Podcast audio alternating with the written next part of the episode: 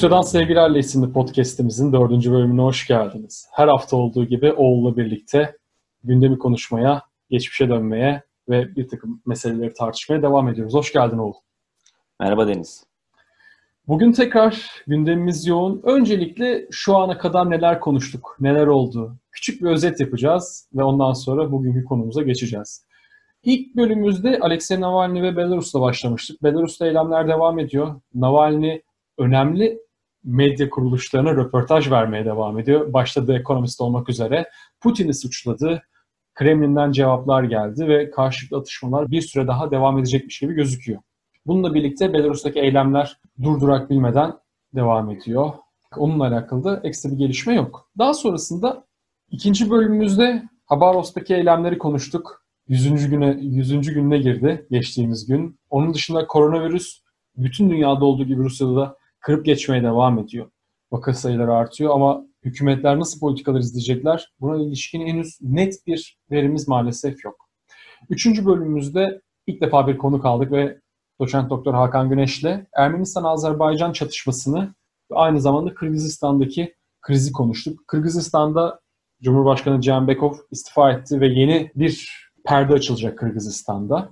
Onun dışında sürekli olarak Azerbaycan-Ermenistan arasında ateşkesler yapılsa dahi siviller ölmeye devam ediyor ve aslında bu çatışma artık savaş olarak adlandırabileceğimiz bir düzleme girmiş durumda. Ve bugün Ukrayna'yı konuşacağız. Ukrayna hem geçmişini hem bugünü hem Türkiye'yi de içine alacak şekilde bir takım analizler yapmayı düşünüyoruz. Birazcık tabii ki başa dönelim. 91'de Ukrayna bağımsızlığını ilan ettiğinde Kravchuk'la birlikte yeni bir dünyaya açılmıştı ve bu dünya artık Sovyetler Birliği'nden koptuğu, bağımsız olduğu ve aynı zamanda artık NATO ile bir ilişki kurulabileceği bir dünyayı da beraberinde getirmişti. İlk başlarda bu çok net bir şekilde deklare edilmese bile daha sonrasında 90'ların ortasından itibaren Batı ile bütünleşme, Batı'nın örgütlerine dahil olma gibi süreçlerde beraberinde zaten gelecekti. Birazcık öncesine bakacak olursak işte Kravchuk'tan sonra Kuçman'ın geldiğini gördük. 99 seçimleri Ukrayna'da çok ilginçti. Komünistler iktidarı ele geçirebilirlerdi ikinci turda fakat yapamadılar. İşte Simonenko önderliğinde. 97'deki Rusya-Ukrayna dostluk anlaşması Sovyetler Birliği sonrasında Ukrayna ile Rusya arasındaki önemli anlaşmalardan bir tanesiydi. 94'teki Budapeşte Memorandumu keza oldukça önemliydi. Hem nükleer silahların çünkü Sovyetler Birliği dağıldıktan sonra nükleer silahlar 15 cumhuriyetin içerisinde kaldığı için bunun nasıl regüle edilebileceği, nasıl kontrol edilebileceği üzerine bir takım tartışmalar yapılmıştı. Ve Ukrayna'da tabii ki en çok nükleer silah bulunduran ülkelerden bir tanesi olmuştu bir anda. 94'teki Budapeşte Memorandumu aynı zamanda Ukrayna'nın bağımsızlığının hem Amerika hem İngiltere hem de Rusya tarafından tanınması ve garantilerin verilmesi önemli bir gelişmeydi. Ama aynı zamanda 99'daki NATO genişlemesi ki eski Doğu bloğu ülkelerinin neredeyse birçoğunun NATO'ya dahil olmasıyla Ukrayna'nın da NATO'ya dahil olabilme ihtimali bu noktada Rusya'yı telaşlandırmaya başladı. Ve Putin dönemine geldiğimiz zaman bu soru işaretleriyle Ukrayna-Rusya ilişkileri belirlenmeye başladı. 2004 yılına geldiğimiz zaman turuncu devrim Ukrayna'da gerçekleşti. Ki ben de o sırada Kiev'deydim ama sadece 8 yaşındaydım. Yine de o atmosferi hatırlıyorum. Bütün her yerde turuncu bayraklarla Yushchenko destekçileri etrafı sarmıştı ve bir devrim gerçekleşti. Ve devrimin en önemli adımlarından bir tanesi evet NATO'ya girebiliriz, Avrupa Birliği'ne girebiliriz ve aynı zamanda eskiden o karanlık günlerden kalan yolsuzlukları sona erdirebiliriz çıkışlarıydı. Fakat bunlar gerçekleşmedi. 2010'da Yanukovic kazandı. Yushchenko vaat ettiklerini gerçekleştiremedi ve bir devir kapandı. Daha sonrasında 2013-2014'te Avrupa Birliği ile anlaşma yapılacak mı, yapılmayacak mı durumu ki sonrasında yaşanan kriz, Maydan olayları ve Yanukovic'in ülkeyi terk etmek zorunda kalmasıyla birlikte Poroshenko iktidarı başladı ve Ukrayna iç, iç savaşı da başladı aynı zamanda. Ukrayna'nın doğusunda. Kırım Rusya tarafından ilhak edildi. Ukraynalıların birçoğu yer değiştirmek zorunda kaldılar. On binlerce kişi yaşamını yitirdi. Rusya sınırında da iki yeni devletçiğimiz oluştu. Evet, Luhansk ve Donetsk'te bir savaşa girmek zorunda kaldılar Ukrayna ordusuyla. Ukrayna saldırdı, karşılıklı cevap alındı. İşte Rusya'nın desteklediği söylendi. Rusya'nın hem silah hem para yardımı yaptığı söylendi vesaire derken nereye geldik? 2019'a geldik. Zelenski'nin başkan seçilmesine geldik ve Zelenski bir komedyen geçmişiyle yeni bir Ukrayna'yı acaba yaratabilir mi? Ukrayna'nın pozisyonunu değiştirebilir mi ve barışı getirebilir mi gibi sorularla birlikte Zelenski'nin ikinci yılındayız. Baş, e, Cumhurbaşkanı olması ikinci yılındayız ve geçtiğimiz günlerde Türkiye'ye bir ziyarette bulundu. Cumhurbaşkanı Tayyip Erdoğan'la bir görüşme gerçekleştirdiler ve bu görüşme sonrasında ortak bir bildiri okundu. Ve iki konu bizim için önemli. Bunlardan bir tanesi Kırım, Türkiye'nin pozisyonu ve ikincisi de tabii ki Ukrayna ile Türkiye arasındaki diğer ortaklıklar. Sözü sana bırakıyorum Oğuz. Neler söylersin bunlarla alakalı? 2019'a ee, gelen süreci güzel özetledin. Ee, fakat ortada aslında senin ta 90'lardan bu yana ifade ettiğin gibi pek çok aktör var, pek çok e, gerilim hattı var, pek çok e, ideolojik, etnik, e, ekonomik, stratejik fay hattı bulunuyor. ve hani bugünkü durumu açıklamak aslında çok zor, çok karmaşık tahlilleri, analizleri gerektiriyor. E, fakat tabii biz bunlara dalmadan e, sadece birkaç perspektiften bugün hani şu anki duruma, güncel duruma bakmaya çalışacağız. E, belki hani bu konuda e, Rusya'yı sana bırakalım. Ben de Batı dünyasının ve Türkiye'nin nerede yer aldığından bahsedeyim. Tabii NATO Rusya için 90'ların sondan bu yana Putin'in iktidara gelişinden itibaren e, çok büyük bir e, sıkıntı öğesi oldu, öznesi oldu. 2004'teki genişlemeler, genişlemeler itibariyle e, Rusya NATO ile aslında daha önceden 97 senesinde vardığı anlaşmaya göre e, sınırlarında NATO'nun e, askeri hareketliliğinin önüne geçtiğini sanıyordu. Fakat 2014'teki Euro Meydan e, olayıyla beraber işler tamamen tersine döndü. Yani bu açıdan e, Tabii ki her ülkenin muhtemelen kendi dış politikasında yeterince özgürlük alanı olmalı. Ee, yani demek istediğim Ukrayna ve diğer eski e, Sovyet ülkelerinin e, nasıl hareket etmek isteyeceklerini, halkının ne yönde karar vereceğine dair tabii ki söz hakkı olmalı. Fakat öteki yandan e, Rusya'nın bu konudaki e, itirazlarını da anlamak gayet doğal. Uzatmayalım. E, en sonunda senin dediğin noktaya vardık. Şu anda e, ABD'nin, Avrupa Birliği'nin Ukrayna'ya e, özellikle kağıt üzerinde çok büyük destek verdiğini görüyoruz. 2014'ten bu yana e, Rusya'ya uygulanan önemli e, yaptırımlar mevcut. İşte önemli e, oligarklara, e, Kremlin'de bulunan önemli isimlere, e, şirketlere, kurumlara, bankalara çok büyük yaptırımlar söz konusu. E, Kırım'ın ilhakı tabii bunu en çok tetikleyen unsur oldu. Ya da Kırım'ın işgali ya da Kırım'ın e, tekrar ana vatana katılması artık hangi yönden bakılırsa e, Kırım'a gidip çıkan yabancılar dahi uluslararası mekanizmalar tarafından izleniyor. Fakat bu ekonomik e, ve diplomatik destek haricinde aslında Batı dünyasının Ukrayna'ya çok da büyük bir destek verdiğini herhalde söyleyemeyiz. Genelde kağıt üzerinde kalan destekler.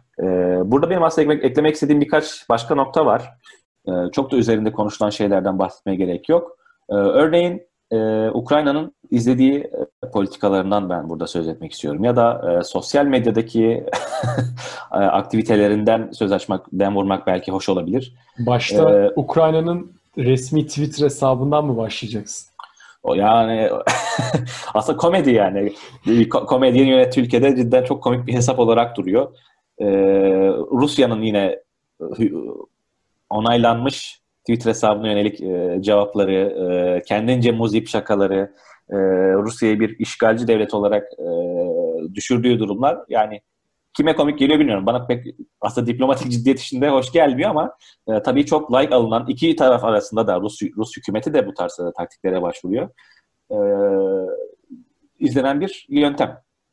Bunun yanı sıra e, Ukrayna'nın özellikle e, Zelenski ile beraber fakat tabii ki e, Rusya'nın dahilinden sonra olmak üzere e, Kırım Tatarlarına yönelik izlediği politika burada çok önemli. Kırım Tatarca Kırım'ın elden çıkmasına rağmen, kağıt üzerinde değil askeri olarak elden çıkmasına rağmen, siyasi olarak elden çıkmasına rağmen E, Ukrayna'da önemli bir dil, e, önemli bir statü simgesi. Şu anda keza Ukrayna'nın e, Dışişleri Bakanı birinci yardımcısı Emine Cebbar isimli bir e, Kırım Tatarı. Kendisi yine Twitter üzerinden ya da tabii ki diplomatik yollarla e, Ukraynacadan sonra Kırım Tatarcayı da kullanıyor. Bu tabii özellikle e, aslında Türkiye'ye yönelik bir mesaj. Çok önemli bir e, niteliğe e, haiz. Abdülcelil Kırımoğlu e, Sovyetlerden bu yana e, Kırım'ın Kırım Tatarlarının bağımsızlığı adına önemli politikalar izleyen e, bu e, siyasi lider bugün hala Kiev'de el üstünde tutulmakta, e, parlamento üyeliği yapmakta.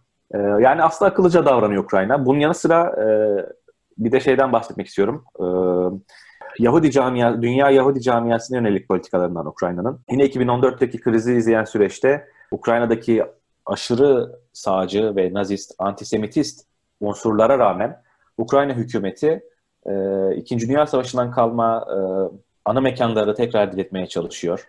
Geçen de mesela e, bir tweet gördüm yine Ukrayna Dışişleri Bakanlığı'nın e, ABD'ye atanan e, diplomatlardan birinden den vuruyordu.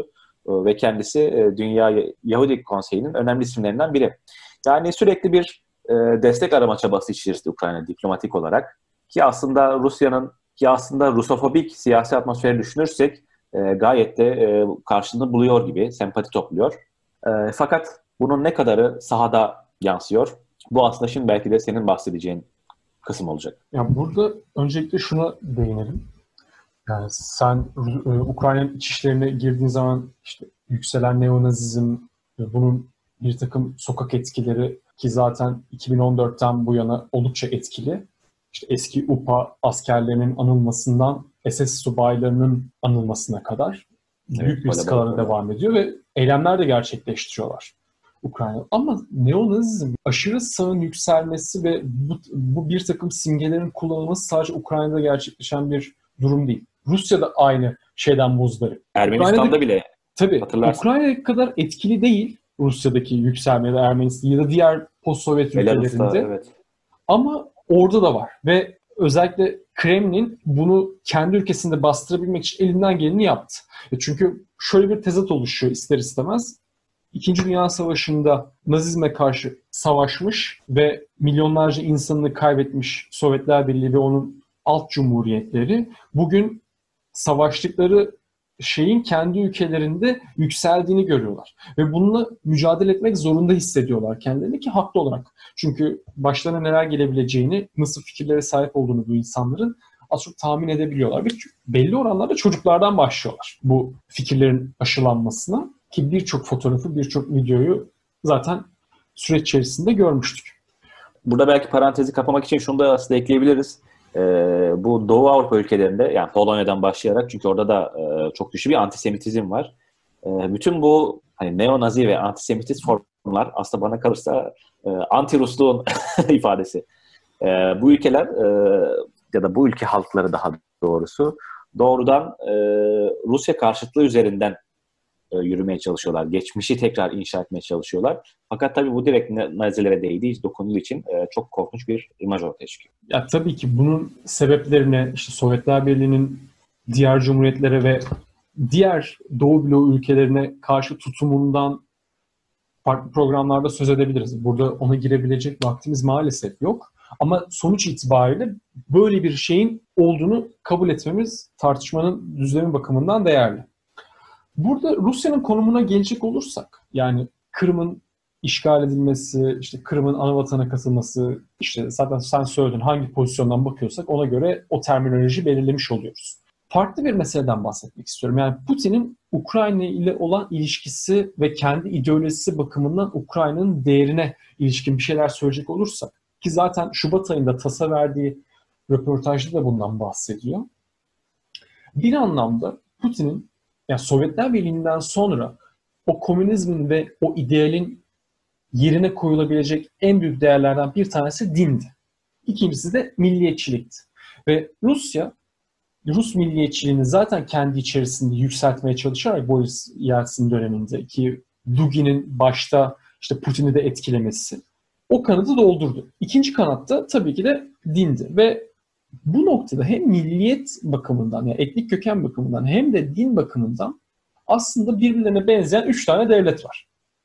Doğu Avrupa'da ve Sovyet Cumhuriyetlerinin parçalarını oluşturan. Bunlardan ilki Rusya, ikincisi Belarus, üçüncüsü de Ukrayna. Ve Putin de belli ölçülerde bu kardeşliği, işte bu Slav kardeşliğini aynı zamanda bir dil kardeşliğini de evrilmeye çalışarak sağlamaya çalıştı. Fakat Ukrayna ile yaşanan kriz buna ket vurmuş durumda. Ve yıllardır bu dostluğu tekrardan inşa edemiyorlar. Bu hayali bir dostluk olarak da düşünülebilir. Yani işte Benedict Anderson'ın işte milliyetçiliği tanımlarken kitap ismine de verdiği hayali cemaatler, evet Putin'in de bir hayali cemaatiydi Ukrayna. Yani onun bir parçasıydı. Fakat bunu gerçekleştiremediler. Zelenski ile birlikte acaba belli noktalarda bunu gerçekleştirebilirler mi diye sorduğumuzda işte bir, bir takım kazanımlar var. Bunlardan ilki Temmuz'daki ateşkes görüşmeleriydi. İşte 2014-2015'teki Minsk protokolüydü. Ama bunların ne kadar etkili uygulandığını sorduğumuz zaman net bir cevap maalesef olumlu olarak veremiyoruz. Bununla birlikte Putin'in konumu böyle. Aynı zamanda Ukrayna ile yaşanan krizin Rusya'ya olan etkilerini de söylememiz gerekiyor. Özellikle 2014'teki yaptırımlardan sonra işte Rusya ekonomisi 2015'te, 2016'da, 2017'de ciddi problemlerle yüzleşmek zorunda kaldı ki bunun Suriye'ye olan yardımla da tabii ki bağlantısı var. Fakat 2020'ye geldiğimiz zaman Rusya hala belli oranlarda toparlanmaya çalışıyor. Hala kendinde değil. Yani petrol fiyatlarının tabii ki etkisi var ama uygulanan, yıllardır uygulanan yaptırımların Rusya'nın ekonomisini oldukça etkilediğini görüyoruz. Yine de Rusya ile Ukrayna arasında hala transit gazın geçmesine ilişkin anlaşmalarda tabii ki devam ediyor. Yani çünkü Rusya'nın her zaman şu tehdidi var. Benimle anlaşmak zorundasın çünkü anlaşmazsan gazı keserim ya da çok pahalı satarım. Şantaj mı diyelim yoksa yaptırım tehdidi mi diyelim böyle kartlarını uygulamaya devam ediyor. Burada aslında Ukrayna kelimesinin etimolojisinden bahsetmek bile Rusya'nın ya da Rusların e, bakış açısını çok güzel ifade edebilir. Ukrayna kenar ülke anlamına geliyor. Ta işte yani Rusya ana vatan, ana kıta, ana bölge, Ukrayna onun kenarındaki çeper ülke. Buradan başlayarak tabii Navaya Rusya deniyor. E, daha 18. yüzyılda Osmanlılardan ve Kazaklardan e, yapılan fetihlerle beraber. Yani Rusya'nın hep bir parçası aslında Ukrayna. Farklı bir ülke değil. Ki bugün okullarda öğretilen şey de bu. Ukrayna diye bir ülke yok. Ukrayna diye bir Ukraynaca diye bir dil yok. Bu Rusya'nın bir parçası. Bu Rusçanın bir kolu hatta hatta Rusça. Değil mi? Yani aslında tam öyle değil. Yani o bir görüş olarak savunulabilir ama şu söyleniyor. İşte Lehler, Polonyalılar, Ukraynalılar yani orada yaşayan halkı etkilediler, dillerini değiştirdiler. Ama normalde bu halk Rusça konuşuyordu. Tek bir dil konuşuyordu.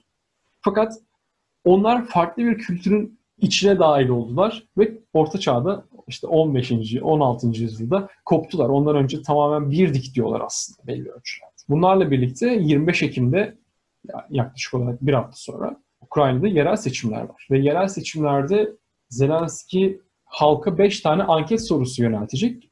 Konular ilginç. Mesela yolsuzlukla alakalı eğer büyük yolsuzluğa karışmış biri varsa müebbet hapis cezası vermeli, vermeli miyiz diye soracak halka. Buradaki temel durum da şu zaten. Yani Ukrayna 30 yıldır büyük yolsuzluklarla uğraşmak zorunda. Yani iktidara kim geldiyse bu yolsuzluğun bir parçası olmuş durumda. Bu bataklığa saplanmış durumda ve Ukrayna halkı bunun ceremesini hala çekmeye devam ediyor. Sorulardan bir tanesi bu. Başka bir soru işte milletvekili sayısını düşürelim mi? Çünkü Ukrayna'nın doğusunda de facto iki tane bağımsız ülke var. Aynı zamanda Kırım'ın Rusya tarafından alınmasıyla birlikte yüz ölçümü küçüldü Ukrayna'nın ve milletvekili sayısının düşürülmesi, 300'e düşürülmesi sorulacak. Böyle bir şey yapalım mı diye. Bununla birlikte tıbbi kullanım için keneviri yasallaştıralım mı yasallaştırmayalım mı sorusu var. Aynı zamanda işte Donetsk'te ve Luhansk'ta serbest ekonomik bölge yapalım mı? Bununla birlikte 94'te imzalanan Budapeşte memorandumuna ilişkin bunu uygulayalım mı? Bunun üzerine gidelim mi? sorusu var. Bizdeki torba yasalar gibi yani. Evet, ilginç bir seçim bekliyor. Bu yani yasal yasalaşacak anlamına taşımıyor ama kamuoyu yoklaması bakımından önem taşıyor. Çünkü Zelenski'ye de karşı çok büyük bir muhalefet var aslında. Yani çok yüksek bir oy oranıyla seçildi. Bunun temel sebeplerinden bir tanesi Poroshenko'dan nefret edilmesi ve Poroshenko'nun vaat ettiklerini gerçekleştirmemiş olması. Ama Ukrayna'da daha sağcı kesim, daha milliyetçi kesim başta işte eskilerden Timoshenko olmak üzere eski ordunun mensupları Zelenski'nin istifa etmesi gerektiğini düşünüyorlar. Ve bunu da beyan ediyorlar açıkçası. Böyle bir durum söz konusu. Burada işte Türkiye'nin ilginç bir durumu var. Rusya'yı karşısına alacak şekilde konumlanıyor. Kırım'ın Ukrayna'ya ait olduğunu beyan ediyor ve Ukrayna ile bir dostluk ilişkisi var Türkiye'nin. Ama Rusya'dan da çok net bir tepki en azından benim gördüğüm kadarıyla yok. Ekleyeceğim bir şeyler var mı?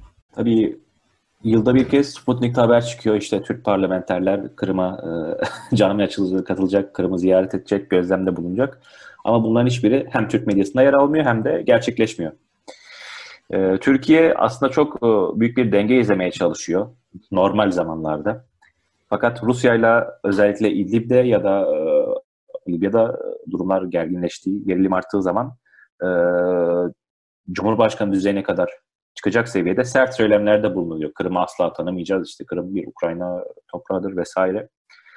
Ee, bunun yanı sıra hatırlarsın kiliseler meselesi vardı. Ee, yine bizdeki e, yürütmenin pek de e, dahli olmayan fakat elinde sonunda Türkiye'nin her e, kurumunu ilgilendiren bir mesele.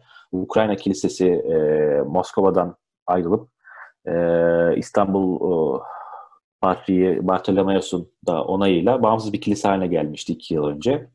Ki bu yine Rusya'nın her kanadından tepki toplayıp e, bütün e, şimşekleri Ankara'ya yöneltmişti.